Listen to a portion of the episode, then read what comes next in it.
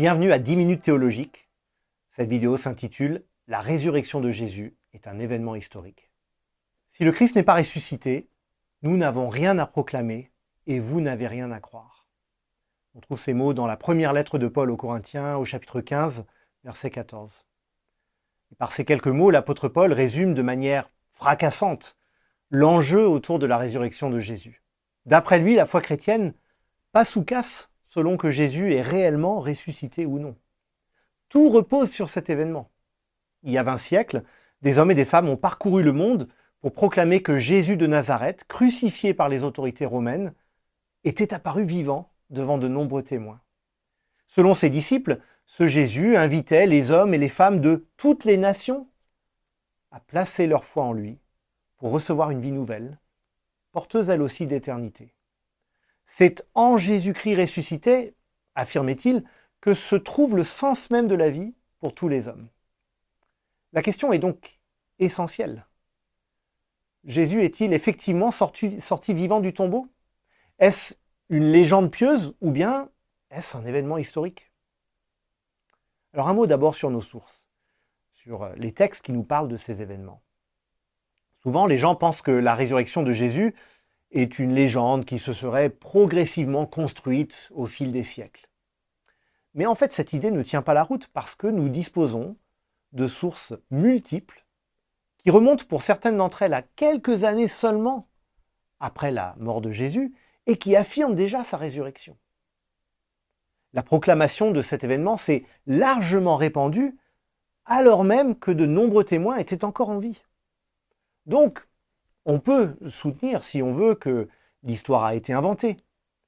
Mais dans ce cas, il faut dire qu'elle a été inventée très rapidement, du vivant des premiers disciples de Jésus et par beaucoup de personnes en même temps. On est bien loin de cette idée d'une construction progressive d'une légende. Maintenant, je voudrais nous donner cinq arguments spécifiques qui nous permettent de considérer que cette proclamation des premiers disciples Jésus est ressuscité, que cette proclamation était sincère et crédible. Le premier argument, qui en fait n'est pas un argument suffisant en, lui-même, mais qui nous met sur la piste, c'est l'argument du tombeau vide.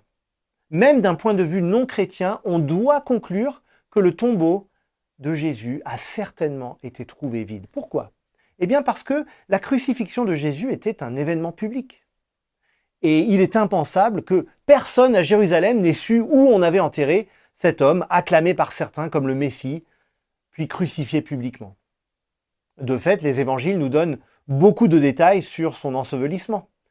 Elles nous disent même à qui appartenait la tombe, Joseph d'Arimathée, qui était une personnalité publique de l'époque.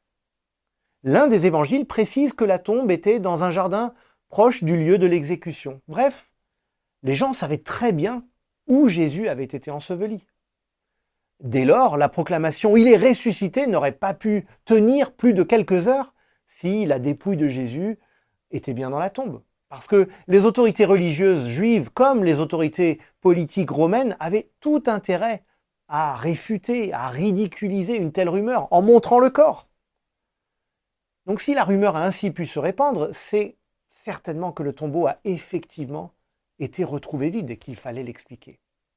Alors on pourrait essayer de trouver d'autres causes que la résurrection pour expliquer ce tombeau vide. Quelqu'un aurait volé le corps, peut-être les disciples eux-mêmes. Mais d'abord, on voit mal l'intérêt de proclamer cela, savent de proclamer la résurrection, donc s'ils savaient que c'était faux. Et il faut vraiment tomber dans un complotisme pour défendre cette hypothèse. Ils auraient donc tout inventé de toutes pièces, ensemble, d'un commun accord, et et personne n'a protesté qu'ils poussaient peut-être le bouchon un peu loin lorsqu'ils ont commencé à être arrêtés, expropriés, emprisonnés, exécutés. On peine vraiment à trouver une explication du tombeau vide, sauf si Jésus est réellement ressuscité. Le deuxième argument, c'est le décalage des récits de la résurrection avec les attentes religieuses de l'époque. La plupart des Juifs du temps de Jésus croyaient en la résurrection des morts mais ils estimaient que c'était un événement situé à la fin des temps, associé au triomphe final de Dieu et au triomphe final d'Israël. L'idée qu'un homme, un homme, même le Messie, puisse ressusciter seul alors que le monde continuait d'aller mal, que le pays était encore sous occupation romaine, était inconcevable. Et il serait donc très étonnant que cette idée soit spontanément venue à l'esprit des premiers disciples. Et puis s'ils avaient voulu inventer une histoire pour convaincre leurs contemporains de leur fiction, pourquoi raconter quelque chose d'à ce point contraire aux attentes et espérances de l'époque? Il aurait été beaucoup plus facile pour les disciples de raconter, par exemple, qu'ils avaient eu une vision de Jésus qui leur disait de proclamer tel ou tel message. Mais ce récit de la résurrection en décalage avec les attentes et espérances de l'époque est une marque d'authenticité, parce qu'il semble improbable qu'il ait été inventé pour convaincre les gens. Le troisième argument est ce que j'appellerais l'étrangeté des récits. Admettons que les disciples aient voulu inventer un récit de résurrection. Pourquoi auraient-ils raconté, par exemple, que les témoins ont d'abord eu du mal à reconnaître Jésus? Et on voit ça plusieurs fois. Marie de Magdala l'a pris pour un jardinier. Les disciples embarqués euh, sur le lac de Galilée ne l'ont pas reconnu immédiatement sur le rivage. Certains ont eu des doutes en le retrouvant sur la montagne en Galilée. Deux disciples ont marché avec lui pendant plusieurs heures avant de comprendre que c'était lui. Drôle de façon de s'y prendre si on veut faire croire à une fiction.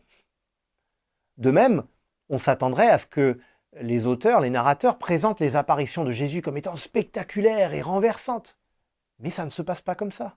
Jésus est clairement humain. Il peut être touché, il parle, il mange mais en même temps, il apparaît et disparaît de façon inexpliquée, il est reconnu à des moments clés. Tout se passe comme si Jésus appartenait à une nouvelle réalité, mais sur laquelle les disciples n'arrivent pas à vraiment mettre des mots. Les récits ne collent pas avec des histoires fabriquées de toutes pièces pour se faire des adeptes. Ils collent avec des témoignages qui cherchent à raconter l'inimaginable. Le quatrième argument, c'est l'importance des femmes témoins dans les récits de la résurrection. Dans quatre des cinq récits directs de la résurrection, donc dans les quatre évangiles que nous avons dans le Nouveau Testament, les femmes jouent un rôle de premier plan. Elles sont les premières à découvrir le tombeau vide, et dans deux des évangiles, on apprend qu'elles sont les premières à rencontrer Jésus ressuscité. Et elles sont les premières envoyées pour annoncer la nouvelle. Pourquoi est-ce un argument?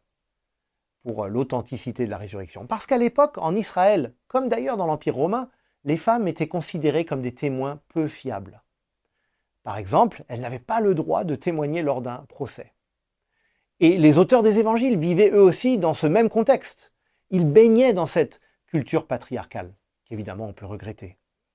Mais s'ils avaient voulu inventer une histoire pour faire croire un mythe à leurs contemporains, est-ce qu'on imagine vraiment qu'il placerait des femmes au centre des récits.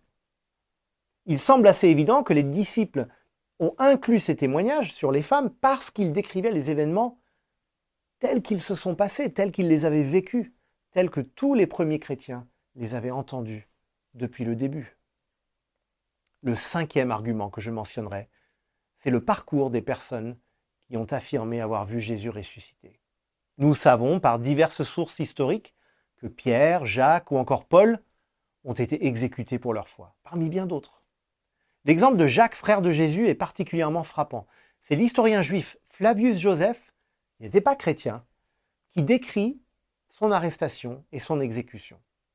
On constate que Jacques, qui est cité dans le Nouveau Testament comme témoin oculaire de la résurrection, a continué à proclamer celle-ci au prix de sa vie, et on a même une source non chrétienne donc qui nous confirme cela. C'est une chose d'inventer une histoire. Mais peut-on vraiment imaginer que plusieurs disciples aient ensemble décidé de mentir sur le fait qu'ils avaient vu Jésus ressuscité et qu'ensuite ces témoins décident d'un commun accord de maintenir tous ce mensonge malgré la prison, malgré l'exil, la torture et la mort? C'est invraisemblable. Le vécu des témoins montre leur sincérité.